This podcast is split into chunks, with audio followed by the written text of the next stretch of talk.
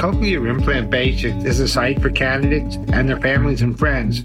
If you have been told you qualify for a cochlear implant, these podcast interviews tell how receiving a cochlear implant can be a life changing experience. You will meet recipients who face a hearing loss and that hearing aids could no longer provide comprehension of speech or music.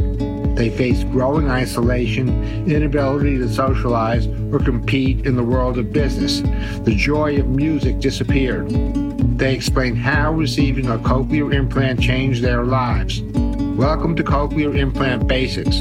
A reminder Cochlear Implant Basics is not sponsored by anyone, nor is it offering medical advice. Please consult your own healthcare provider. So, this afternoon, we're talking to Herb Silverstein, the world's foremost expert in Meniere's and hyperacusis. Would you just tell me your name Herbert Silverstein at the Silverstein Institute in Sarasota. Can you briefly tell me what Meniere's disease is? Because right. my own impression is it has a lot of different components, and right. I'm very confused. It's a disease that involves the inner ear. Most of the patients complain of vertigo attacks, recurrent episodes of dizziness where they're spinning around, nauseated, they throw up. It usually lasts about a half an hour to an hour. And with that, they have some usually problem with their ear hearing. The hearing goes down in the ear and they feel pressure and fullness in the ear and ringing in the ear. So that triad of symptoms of ringing in the ear, hearing loss, and vertigo are what Meniere's disease is. And there are various types of Meniere's disease. That's the classic type. Many times patients have problem with their hearing part first, and they'll have pressure and fullness in their ear and a hearing loss without the dizziness. And they'll come to the doctor with that complaint. A lot of times the doctor will look in the ear and the ear looks normal and he won't know what's going on because the patient's just saying that the ear feels funny and it's pressure and he's got ringing in the ears and maybe a little hearing loss. And so it can be hard to diagnose when it's early. Fortunately, we have some tests that can diagnose this before it becomes serious with the vertigo attacks and whatnot. The question I have is this if there are components and you go to your general practitioner who right. has no knowledge of Meniere's, that can cause a long delay in getting the proper diagnosis? The practitioners, they have trouble making the diagnosis. They say the patients complain of dizziness, they'll say, go take some meclizine or antivert and uh, you'll get over it. And uh, they may not go into trying to find out what it is or treat it. Well, you mentioned a few minutes ago about if you have a diagnosis, you can do some kind of treatment right. or, to right. slow it down or whatever. I'm right. curious about that. We're pioneers in uh, early treatment for Meniere's disease. And I've written some papers called the subclinical hydrops or subclinical Meniere's disease which is what I was telling about just a little pressure in the ear, hearing loss, and some ringing in the ear. And the way we diagnose that is that it's very interesting. We have a tuning fork that at 256 or C, low C, and we take that tuning fork and we put it near the ear that the patient's complaining of, and we put it on the other ear. And they'll say that they hear the sound at a different pitch and that's the only disease that causes that. When there's too much pressure in the inner ear, they hear the sound at a different pitch than the other ear. I never knew that before. Yeah. Uh, so that's all you need is that tuning fork. I hold that up when I give lectures and I say that's all you need to make a diagnosis of Meniere's disease. And then what causes Meniere's disease is when we look under the microscope after somebody's passed, we see that the inner ear is swollen the membranes are all blown out and it's blown out like a balloon. And what happens in Meniere's disease, we believe that the pressure builds up in the ear and the fluid builds up in the inner ear. All of a sudden it ruptures, boom. And there's a mixing of the inner ear fluids, and the patients get the vertigo attack and the hearing loss and all this other stuff. And then when it collapses back and starts to heal, the patient feels better and they start getting back to normal or less symptoms. Is there a period of time between the onset and sometimes feeling normal? Is it weeks, months? Actually, with the Meniere's attack, usually after they get over it, after a couple hours, they feel pretty good. Then it might come back at any time. Yeah, it comes back, and then it's very fickle disease. We can't tell whether it's going to come back the next day, or next week, or next month, or a year later, or it's a very fickle uh, the way it goes. Well, some of the people that I've mentored over time, because I'm not a doctor, I'm an interviewer. Some of the people I've mentored over time had to give up driving because they just never knew if they were going to have an attack while they were driving. Is that common? Very good comment. So this is one of the only times that somebody can drive with dizziness. and the reason being is that usually before they get the attack, they get something in the ear. They feel the ear fills up with pressure. They start losing their hearing, and there's some noise in the ear, and they can pull over to the side and live through the attack. If they can't do that, some patients have a situation where they don't have any warning. They can't drive, but there are not that many that don't know that they're going to get one, get an attack. One of your patients that I mentored came from Colorado to see you. Hmm. and my impression was that she hadn't driven for like 11 years. So uh, I guess that must have been very rare, severe. Yes. It can scare the person that they don't want to drive, even if, you know, they can tell they feel that they don't have time to pull over to the side and they don't they don't want to take a chance of having what are, vertigo. What are your treatments for somebody who has? Uh... So there's a whole bunch of treatments for this. Early on, the treatment is steroids, low salt diet. We put the patients on a low salt diet. We put them on a diuretic that decreases the fluid pressure in the ear. And there's a drug called betahistine. And the betahistine causes increased circulation in the ear and very little side effects. And we treat patients with that. For the attack of dizziness, we had the patients put Ativan under their tongue, half a milligram.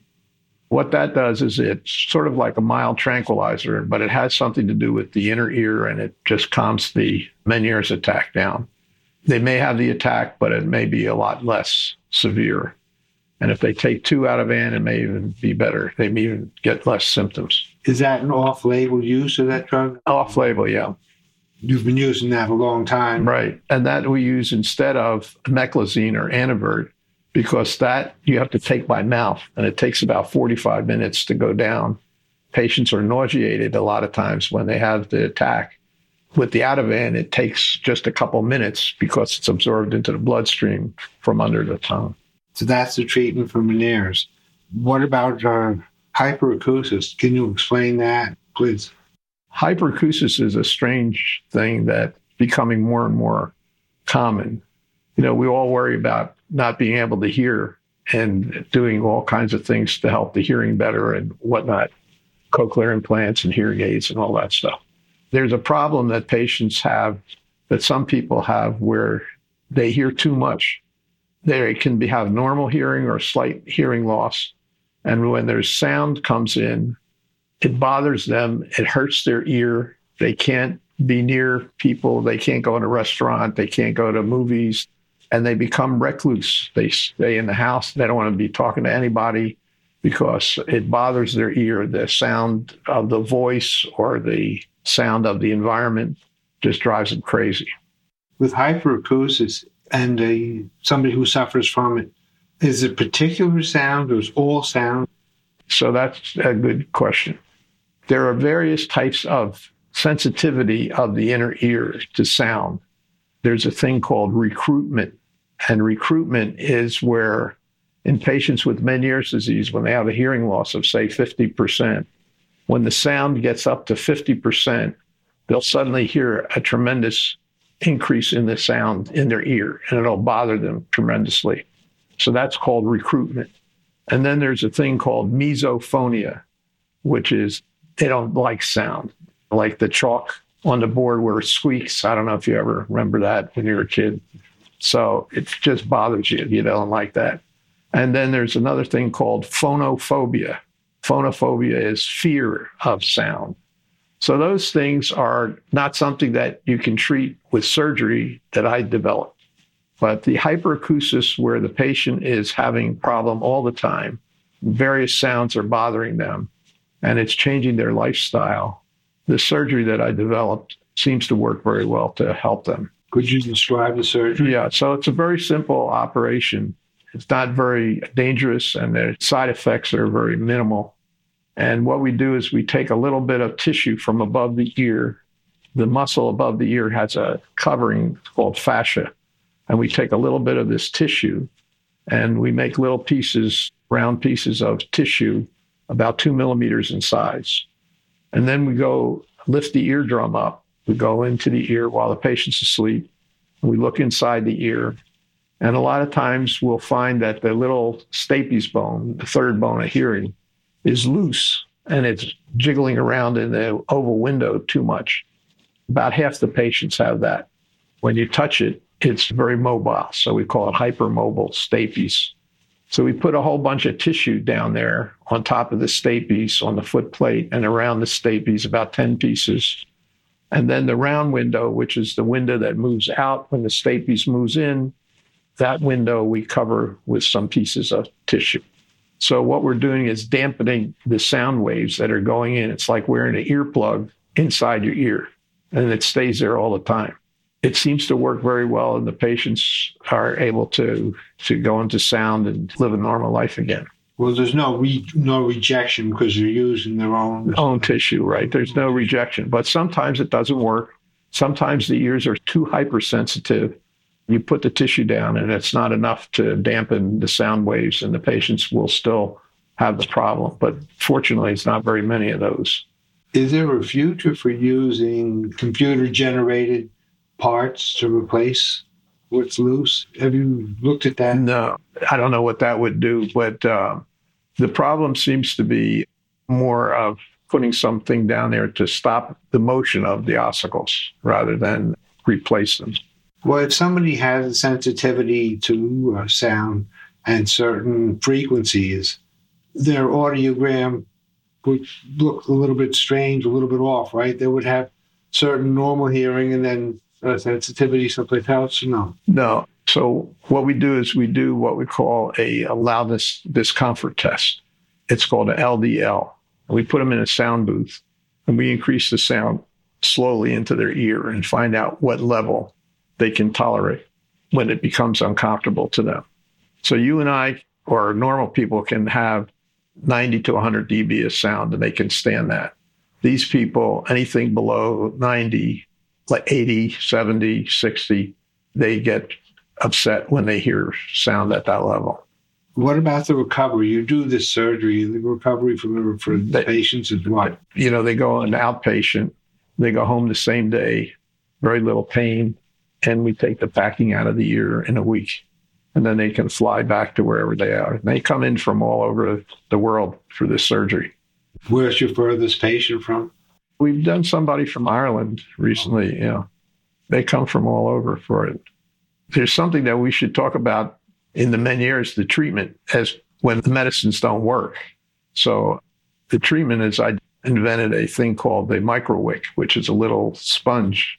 My wife uh, used to call it a mouse tampon, tiny little thing. Well, we would stick that in the ear through the eardrum. And what that does is it allows the patients to put the steroids into their ear directly by themselves. So the doctor doesn't have to inject it in. And then we treat the patients for a month with the steroids. And if you catch the Meniere's disease early, you may abort the whole problem by doing that. In fact, my wife had that in her only hearing ear. She developed Meniere's disease in her only hearing ear. She had a temporal bone fracture when she was a kid. And we gave her steroids in her ear for a week. Fortunately, it brought it back our hearing. It cured her Meniere's. Actually, that was the beginning of starting to treat patients with that treatment because of her hearing loss. She was one of the first patients to, you treat. The, the mouse tampon. Yeah, the mouse tampon. Is this the patient is putting the drug in themselves? Yes. amount of time and then after a month or so, we take it out. And, we just pull it out. It doesn't hurt or anything. Okay. And we put a little paper patch over it, and it heals up. The hole heals up. It's amazing. So then the next thing is, if that doesn't work, they may still have problems with that.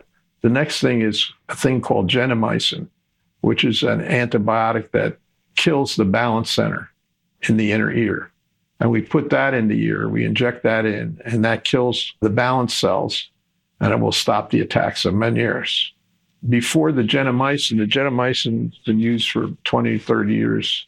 Before that, I invented an operation to cure the Meniere's disease vertigo, just the vertigo, by cutting the balance nerve going next to the brain. So we go in through behind the ear and we find the nerve of hearing and balance and we just cut the balance nerve and that stops all the vertigo. You don't see the patient again ever after that. And it preserves their hearing, what hearing they have, and it cures the vertigo. We did that from about 1977 to the 90s.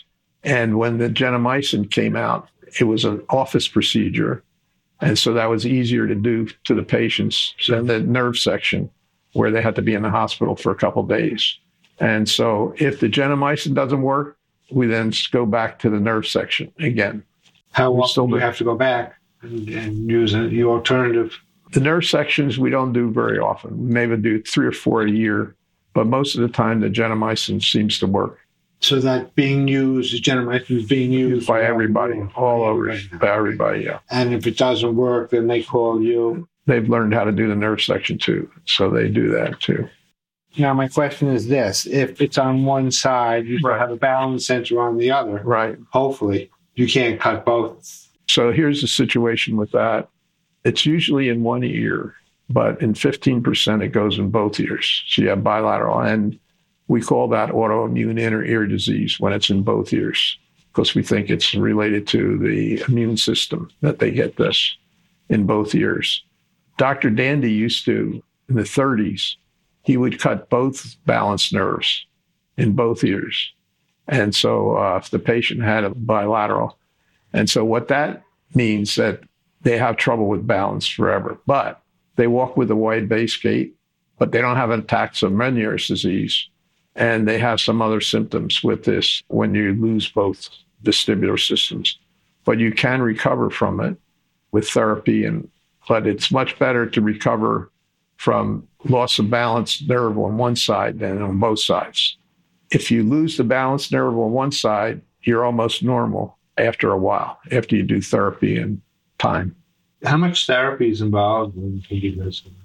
They usually do it for a couple months, and they do the exercises at home, balance exercises at home, a couple times a day. What's the most important thing a person with Meniere's or hyperacusis should know? Well, that there's treatment for it. We know how to take care of it, and uh, that you know they need to get it diagnosed and treated, and how severe it is and treated. I have four Facebook sites, but one of them is called Hearing Loss: The Emotional Side, and this is where people who are totally lost come to find out what's going on, find right. sympathy, which is what we do.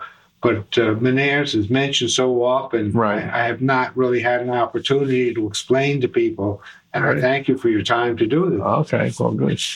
And if somebody needs treatment, where do they go? Where do you suggest they go? Well, they should go to a center, somebody specialized in ear work, ear surgery, and ear diseases. So you advise them to get help. Uh, oh, yeah, definitely. I would love to know more about the Ear Research Foundation, what yeah. you do, what the objectives are, if you take a few minutes to tell us. Sure. So the foundation I started in 1979 because I was involved in research all my life and research and development. And I felt that research should be part of your practice of medicine. So I started the foundation. And so our mission was to do research into finding better treatments for dizziness and for hearing loss, and for also educating the public and educating doctors. And that's why we started a training program here where we, we have trained uh, 49 doctors now in these procedures that we do, teaching them about Meniere's disease and hyperacusis and all many other things that we do with the inner ear. And then there's uh, community service that we give. So we've treated many indigent patients in Sarasota County or in the area where they have a problem with their ears, hearing loss or dizziness. And we've given hearing aids to people that haven't can't afford hearing aids. It's been a great thing, the, the foundation, because we've made a lot of discoveries and made a lot of progress and different treatments for hearing loss and dizziness.